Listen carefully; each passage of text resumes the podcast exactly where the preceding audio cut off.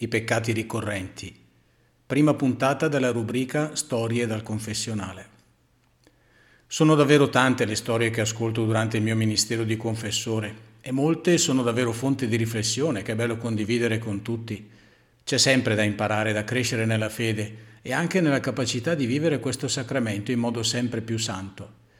Con questa prima puntata perciò apro una sorta di rubrica nella quale racconterò di volta in volta i molteplici spunti di riflessione che mi vengono in modo piuttosto frequente da quando ho intrapreso il mio nuovo ministero come vicario a Sotto il Monte, che mi impegna diverse ore in confessionale.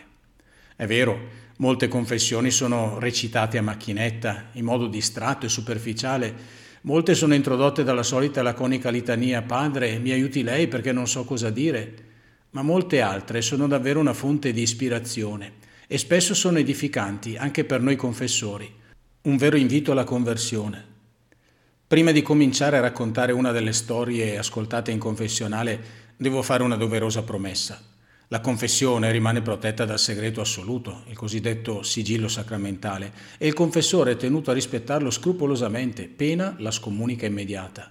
È chiaro perciò che in questa rubrica non rivelerò nessun segreto e nessuno si dovrà sentire a disagio se gli sembrerà di riconoscersi in quello che scrivo, perché spesso molti peccati, circostanze o racconti di vita ritornano da parte di diverse persone.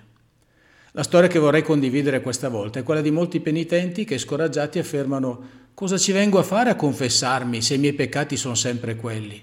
Ormai li confesso da una vita, non cambierò mai. Mi sembra di prendere in giro il Signore. A queste persone rispondo che non è vero che la confessione non serve a nulla, anzi, faccio un esempio piuttosto facile da capire, quello delle malattie croniche.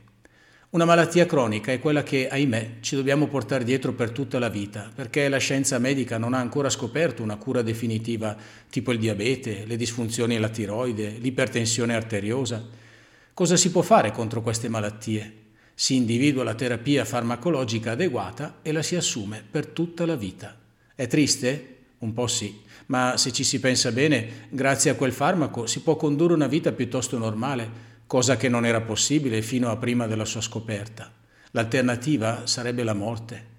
Non è che siccome devo prendere ogni giorno la pastiglia della pressione allora è inutile, no? Ecco, la confessione è proprio un farmaco salvavita, ne abbiamo assolutamente bisogno specialmente per quei peccati così ricorrenti che sono diventati cronici. Davanti a quelle mancanze di cui non andiamo fieri e che ci fanno soffrire perché sono il nostro tallone d'Achille, Cristo, il nostro medico dell'anima, ci rassicura che non è tutto perduto. Lui ha preparato per noi una terapia mirata, capace di farci vivere in salute spirituale, purché ci fidiamo di Lui e continuiamo ad assumere regolarmente quella medicina che è la sua misericordia. Le malattie croniche, i peccati ricorrenti non sono un affare che riguarda solo noi poveri peccatori, hanno afflitto anche i grandi santi. Lo stesso Apostolo Paolo ce ne dà testimonianza. Ascoltiamolo. Perché non montassi in superbia per la grandezza delle rivelazioni, mi è stata messa una spina nella carne, un inviato di Satana incaricato di schiaffeggiarmi.